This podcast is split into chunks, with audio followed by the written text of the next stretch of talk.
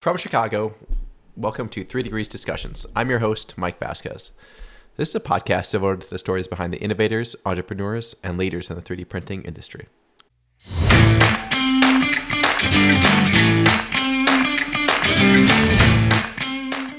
All the small to medium uh, organization who can barely afford a one printer and two operators to work uh, with that. And they would like how can we make uh, make our parts uh, quickly and reliably? What are some of the quick to dos uh, in order to get us started? That was yash parikh Yash is a process engineering consultant at EOS North America. In this role, his primary responsibility is to provide guidance and support to EOS consumers in effectively implementing AM technology within their organizations. Before we get started, head over to www.3degreescompany.com and subscribe to the podcast. Remember, you can listen to the show anywhere you download your podcast, including Spotify, Apple, Amazon, or Stitcher. Also, if you or your company are looking for materials qualification or general AM support, reach out to the team through our website or via email at info at 3degreescompany.com. Yash, thank you so much for joining the show today. Excited for the conversation. We got to uh, meet in person a couple weeks ago at the uh, NIST working group on data management. But um, before we get to that, um, I like to start out with all the guests on uh, more personal level. So, kind of where where were you born? Kind of what were some of those early days like in terms of getting you on the path towards additive manufacturing? Absolutely. Thank you, Mike, for having me. It was nice meeting you at NIST workshop as well. Um, my name is Yash Parikh, and I am currently a process engineering consultant with uh, EOS North America, and I'm based out of uh, Austin, Texas. Um, I was born and raised uh, in a city called Valsad in the state of Gujarat back in India. So, uh, growing up, uh, my both parents were professor, so I have seen them uh, do the hard work of learning every day and teaching next day. And I, I have seen them uh, completed their PhDs uh, during my growing years. So I had a big influence of um, having a mentor in house, and both both were linguistic professors, so they taught languages. So I had to emphasize on um, making sure that my pronunciations and everything is correct in that particular language. And those were Gujarati and Hindi languages. Uh, and I have an elder brother, so who was like five years elder to me. And um, while growing up, he he ventured to become a mechanical engineer, and that kind of influenced me to um, to to take the path of mechanical engineering. So while growing up, those were the days where I had all almost like fascination of uh, learning more about machineries and stuff like that because my brother used to bring those parts, uh, which were back then made on lathe machine so he used to show me that. Uh, so this is the uh, base material, and this is what we did with that. So kind of machining or machinery had that sort of influence on me uh, while growing up. So it's kind of seeing those parts like in person, like oh, like there's there's yeah, more yeah. there's more than meets the eye here. Like it. exactly, exactly. Yeah and then uh, some of some of the other fascinating aspects that he shared on mechanical side of things back then uh, the computers were not that uh, powerful. So, uh, so, so the so the calculations were needs to be uh, done by hand mostly. So, so I have seen him like referring to the log books and stuff like that, uh, design handbook uh, to to to get into all the design calculations for spur gears and whatnot. So that those those had my you know excitement going to learn more about engineering.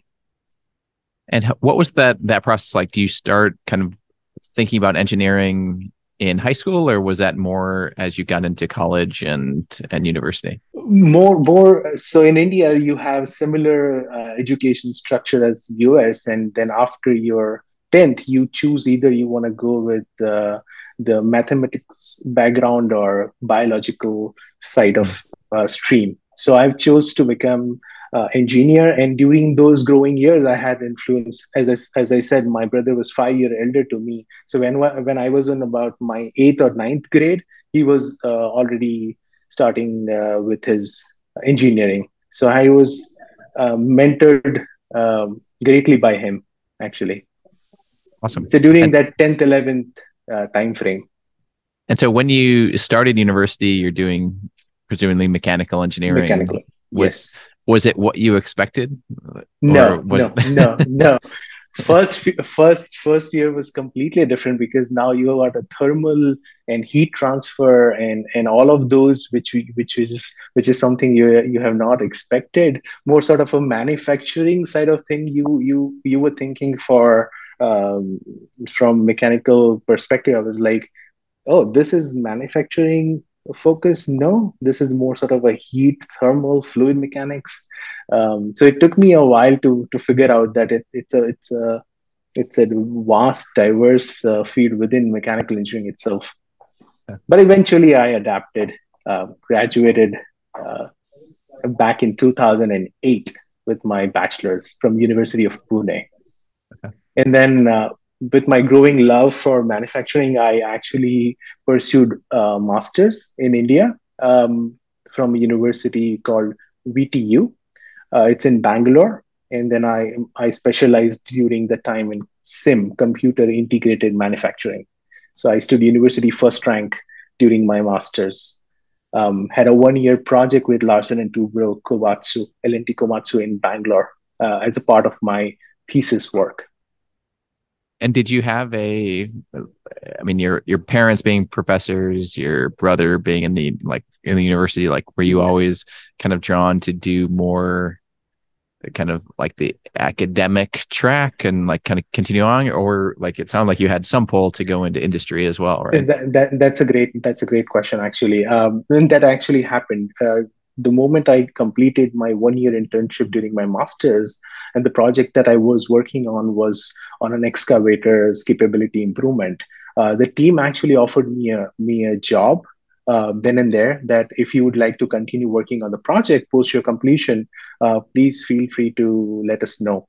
Um, and at that time, I had a discussion with my father about whether to go for uh, academic uh, side of thing or stay in industry and then uh, he said, uh, why not to try uh, going into academics for a few years? And then I made a choice to be an assistant professor. Um, I was about 23 years old when I was assistant assistant professor in uh, one of the universities in Pune, India. And back then there was no requirement to teach for undergraduate to have a PhD at that time. So I, I chose that path. How'd you like teaching? Oh, it's absolutely fun. It's pleasure. Um, I, I, really love teaching. Uh, it's something that um, I learn from every uh, interaction that I have with diverse population, and, and it, it enhances your understanding, in my opinion. So teaching something requires you to understand something first, in order to teach somebody else. So so I think that that's uh, that's a blessing to have.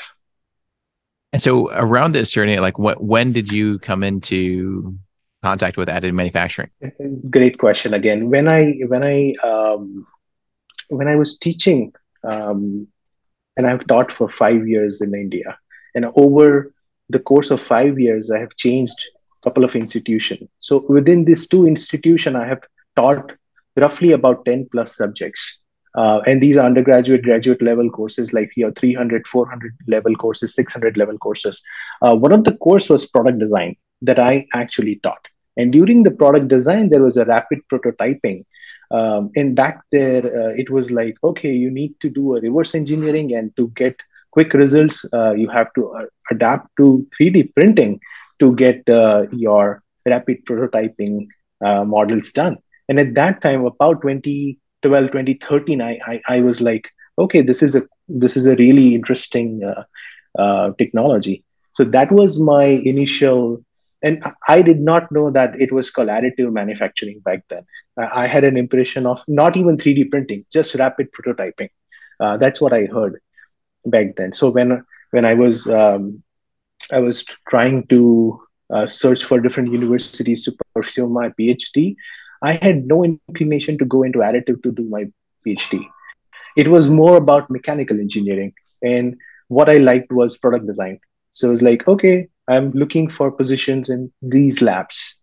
And then interestingly, it happened that I, I got a mentor who who was uh, willing to take me and, and and challenge me with the additive manufacturing aspects. And that happened because I worked on a project which had uh, curriculum development on 3D printing.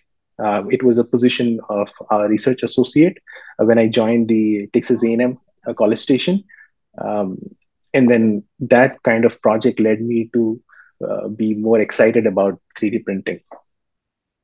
And so, what what sorts of printing were you primarily looking at? Was it polymer? Was it metals? Was it? it was most.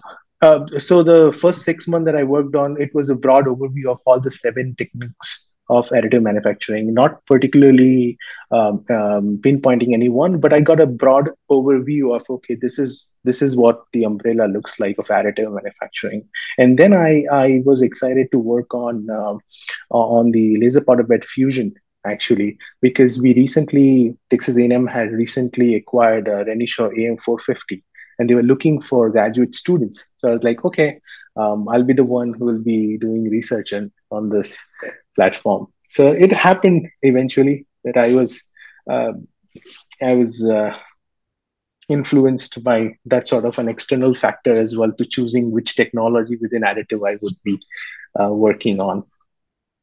And what were you like operating the machine? Were you like doing we, all sorts we, of stuff? Uh, so initially, we were not allowed to operate the machine. All we were able to do was prepare your CAD geometries, uh, convert yeah. STLs, and send it to the operator, and he would be doing everything.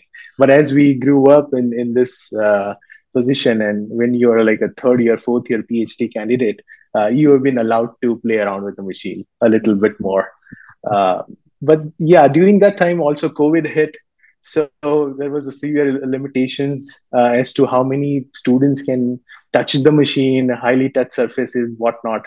So we had our um, fair share of experiences on on on handling machine in different conditions as well.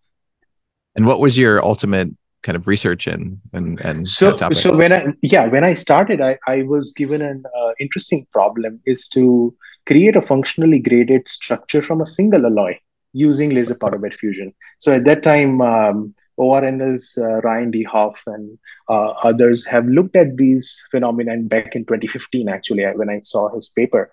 I was like, okay, those are some initial literature review that I did. Um, it was a site specific property that they investigated using uh, LPBF.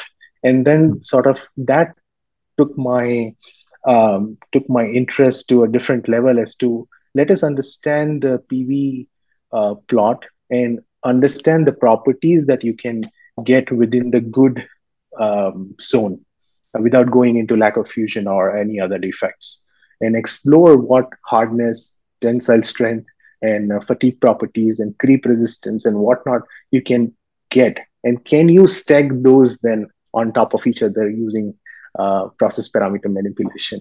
So it, it eventually took me a hmm. year, two year to, to get to a journey of exploring these PV space uh, and then eventually choosing uh, correct parameters, correct properties for end application.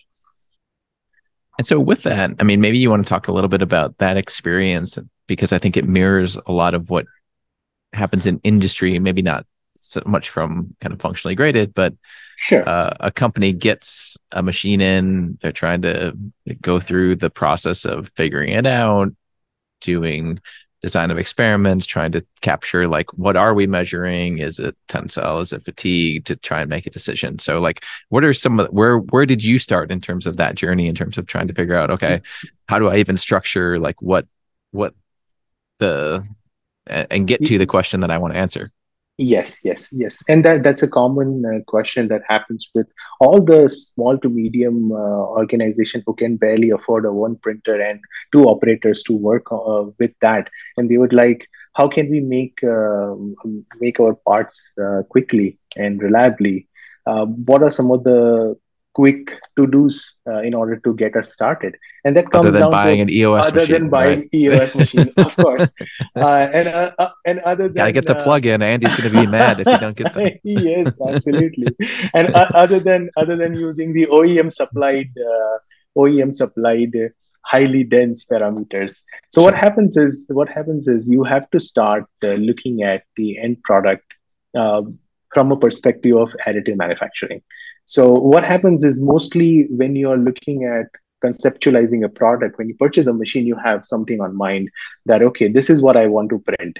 Um, and con- conventionally produce, uh, these are the XYZ properties of it.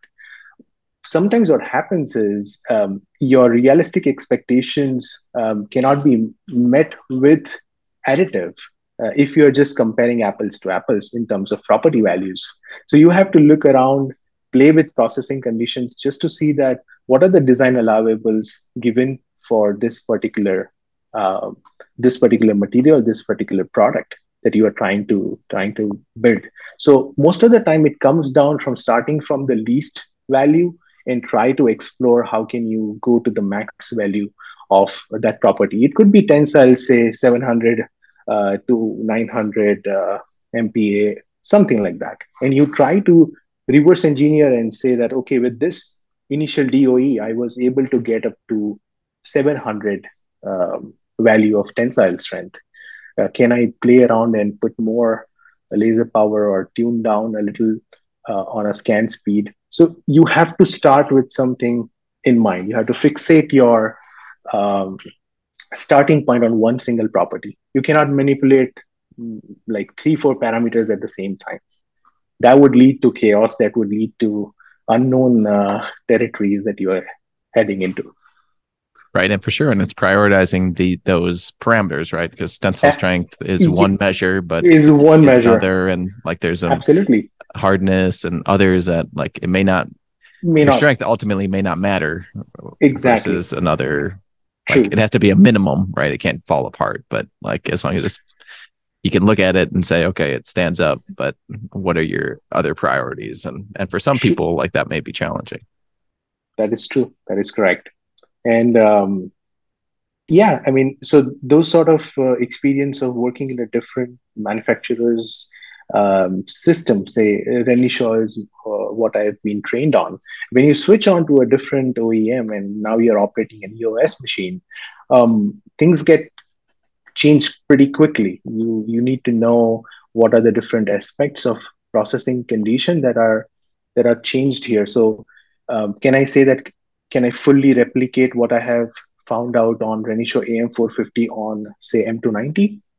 Mm-hmm. It would take me a it would take me uh, a while to to reproduce these results exactly. Do you think that's so, a good thing or a bad thing for the industry? Um, there's no there's no straightforward answer to it because each at the end of the day each manufacturer uses their proprietary settings and their proprietary uh, third party it could be a third party uh, laser or or a system like a build frame uh, gas flow. So so what happens is is in ideal world it should have been like that that what i've operated on say a 400 watt machine a different 400 watt machine using the same laser profile should give me a, a same value but it, it eventually it doesn't happen so so it's bad that it's not happening like that um, in my opinion and that's how standards and uh, other certification bodies come into this picture. So they, they are like, how can we make it uh, more easy for for operators who are switching jobs or somebody who is uh, buying a new set of machines? Because every couple of years there's a revision in the machine, and companies are in. Uh, going out of business and getting merged with another companies, so they are producing a, a combined machine with two or three different uh, OEMs coming together and stuff like that. So. And so what? Um, so you finish your PhD. What was your thinking after that? Did you want to go back to teaching? Did you want to go into industry? What was your your thought process?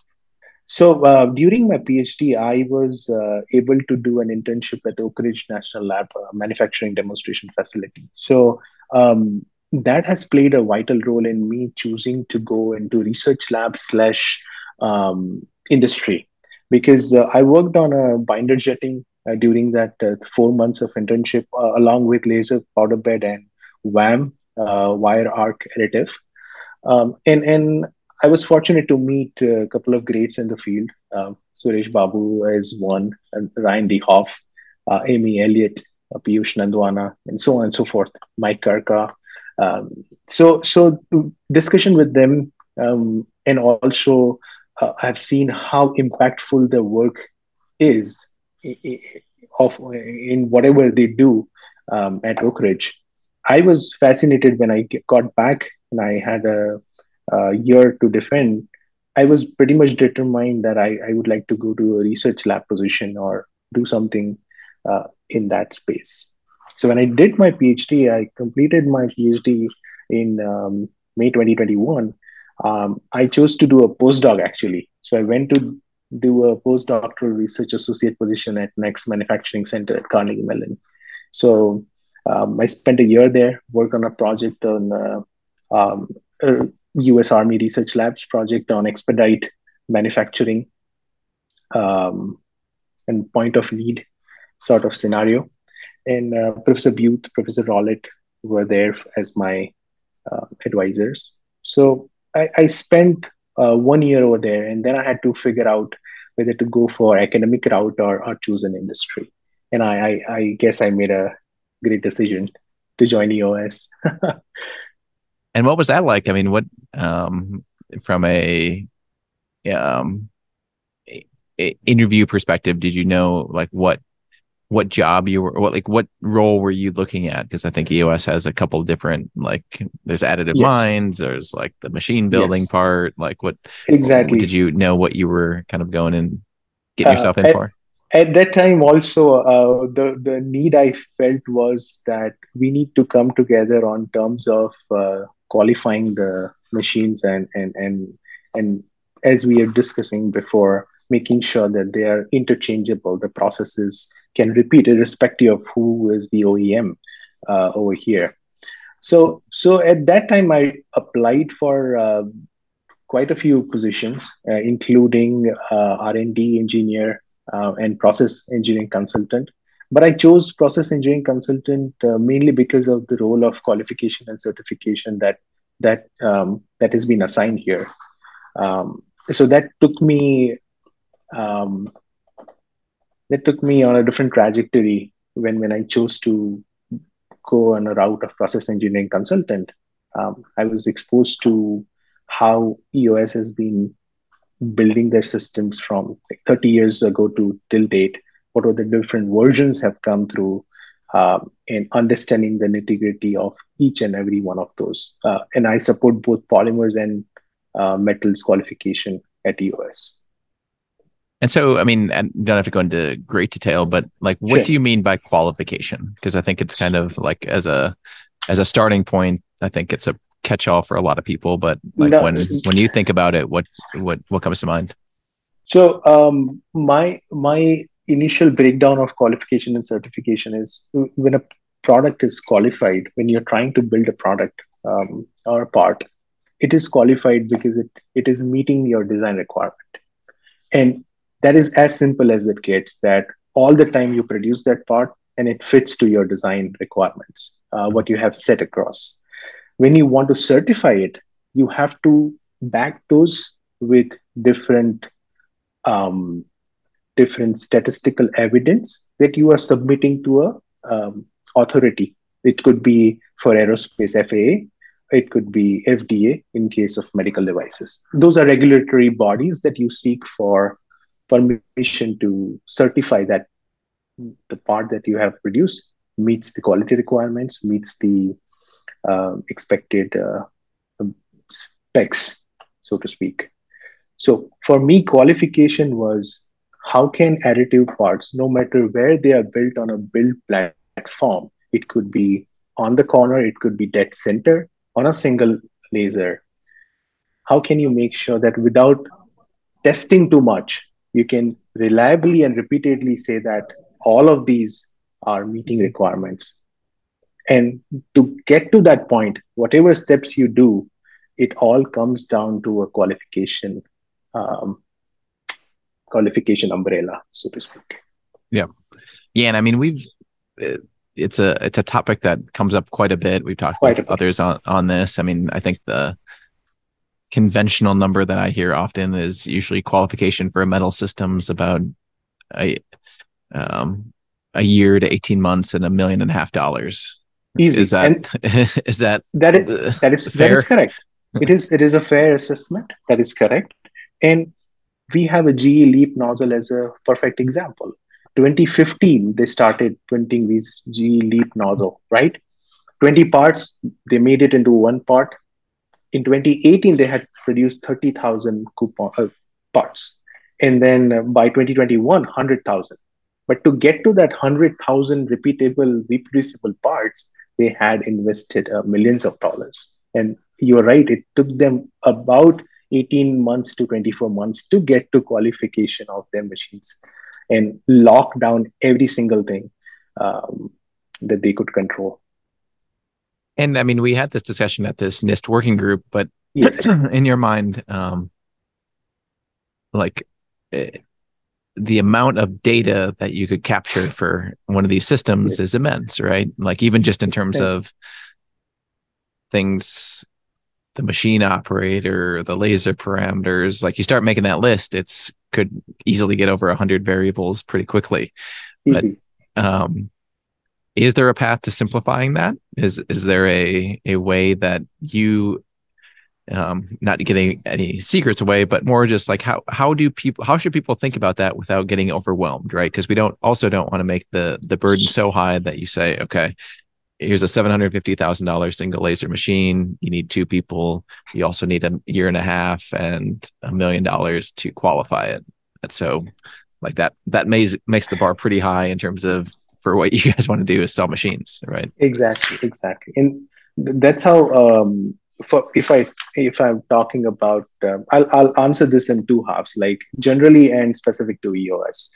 So generally speaking, this process takes a while because you have to set together so many aspects which are involved in qualification, right from you have manufactured a machine and did a factory acceptance to installing at the customer site and doing a site inspection and then making the machine uh, within the specs by doing an operational qualification and then doing a part of performance qualification and then amongst this there are facility readiness uh, operator um, operator side of personnel side of things. So it's a mammoth project, so to speak.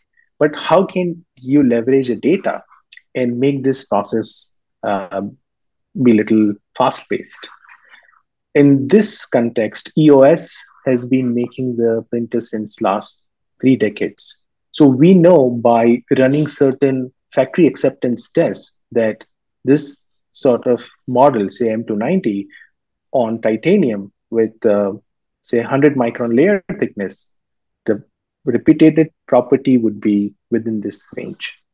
So we leverage that by, by using the previous data.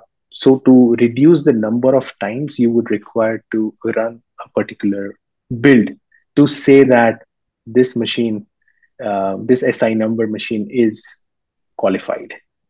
Got it but to understand which data makes more sense within the terabyte of data that you extract from a build is also a very very tedious work the moment you put in situ aspects into this mix it also creates its own data.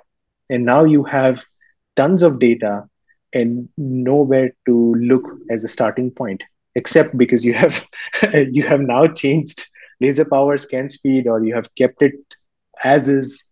What data from these different columns would you take to look into that? And by the time you do this it's already a year or two year in the process and something has changed something new has uh, been introduced in this mix so can five year old data give you a meaningful result if things are changed in terms of software upgrade in terms of uh, new laser or a, or a machine might have gone under a major revision in terms of maintenance. So so it's it's it's kind of a, a situation where where um, quick fixes have been introduced in terms of doing rapid qualification. We, we say expedite way of qualifying something. Um, and, and that has been evidenced by use of data that, okay, we will try and test only three uh, samples on the build plate, and the locations would be X, Y, and Z, and, and we'll do it repetitively. So Oak Ridge has now adapted a situation where on every single build they make, irrespective of what they are printing, they would print a, a small witness coupon at one particular location. And they'll track that for the journey of that uh, machines like 50 build 60 build 70 build just to see from that coupon what is going on within the machine. So that's one way of understanding so there are quick fixes which you which which uh, we can do and so with with that i mean you said you work on both polymers and metals. Is one yes. easy? Yes. Is one easier than than the other, or is the process so similar? Both both are both are extremely different. The the way you process polymer, um, it's a support free printing in in terms of polymer printing. There's no support structure, um, and you have the equal amount of complexity in polymer um, when you're looking at uh, comparison with uh, metal system. You're comparing it with uh, both. Post processing of powder is altogether a different uh, ball game in terms of when you extract the parts what you do with the thermally influenced powder. Because every layer now your entire powder is under thermal uh, uh, difference right? So so when i'm looking at these techniques i'm like okay this these needs to be uh, these needs to be made both of these metals and polymer techniques needs to be in a way that both are easily qualifiable. And uh, so we typically do a qualification test on both our polymers and metal systems by um, three builds on three different powder lots so it's sure. nine nine builds in total sure yeah. and we were talking talking a little bit beforehand about um, kind of some of your involvement in standards and the importance sure. of kind of sure. the, the, even right. going from a Renishaw to an EOS system and yes, yes, and, and yes. vice versa. Like what are your what are your kind of thinkings and how are you engaged with trying to to help kind of rise the the overall kind of um, adoption rate of, of additive? That, that that's a that that's a pain at this point for additive fraternity as to we have these different machines. Can we make use of all of those to to produce the same part irrespective of you're printing it on slm or Renishaw or eos or Trumpf for instance? Um, so we um, um, my involvement is in astmf 42 um, 07 06 03 committees and we are trying to discuss as to how to minimize um, how to minimize the time it takes to qualify but at the same time the variation within manufacturer to manufacturer what are allowables and what are what are something that you cannot compromise with? Meaning you have a gaussian profile in one of the one of the laser um, from say renishaw and you have a top hat in say slm for instance it, it all comes down to melt pool right so so eventually you have to understand that whether to compare machine A versus machine B versus machine C, what is that minimal amount of um, test that that are needed to say that we can efficiently produce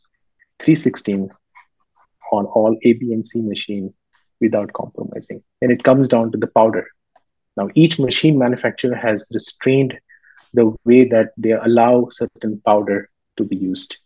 So it's going there, but it is taking time as to making sure that the input feedstock stays the same you know, in order to compare A versus B versus C because different laser modalities, different gas flow patterns within the build chamber, and so on and so forth. So each manufacturer has a different signature.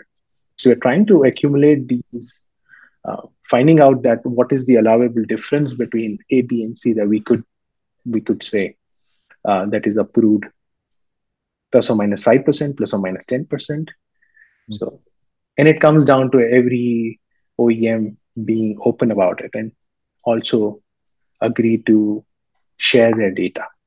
So, sure. so to speak, yeah. So, awesome. And so, uh, just a couple more questions. Um, yeah, sure looking ahead, we're about halfway through the year. What what's exciting? What's on your radar for the remainder remainder of 2023? I am headed to MIT to give a talk on uh, on next month on about qualification on aerospace uh, parts. Um, that's immediate for me. Um, there, I'm planning on talking about how aerospace companies um, are looking into qualifying parts, but with the with the amount of uh, amount of time that they have, a very short span of time, how can we make sure that uh, all the parts are qualified within a short span of time? Because the testing is what takes the majority of their time. It's not about printing the part; it is that getting it approved uh, to be flight ready is is is uh, taking a lot of time. Next, I'm uh, I'm participating in Solid Free Form that is happening in Austin, and Formnext is also in Austin. So so I'm excited about uh, both. Um, I'm I'm also headed to ASTM's ICAM. Uh, so those are a couple of things on my ra- radar at this at this time. Fantastic. And last question, um, sure, a little bit sure. off the off the topic. Uh, what's a book um, that's had a meaningful impact on on on your career or your life in terms of uh, sharing a lesson or kind of just a story you like? It, it's called Thinking Fast and Slow by Daniel Kahneman, and um, that book has given me a nice perspective as to when do you actually make a decision, an informed decision versus a decision that is more coming to you naturally what are some of the areas because every other day uh, we are coming across a situation where we require um, to make some decision which is changing the course of the action. So those those are those are the decisions which needs a critical assessment. And reading this book uh, uh, thinking fast and slow has given me that that perspective. So i think that's a good book if you're if you're into psychology as well. Fantastic. Well, thank you so much for joining the show today. Look forward yeah, to seeing absolutely. you at some of these uh, upcoming conferences and talks and all that yeah. you're doing. So thank you so much. Absolutely. Thank you so much, Mike, for having me. It was pleasure talking to you. Great discussion. Thank you so much.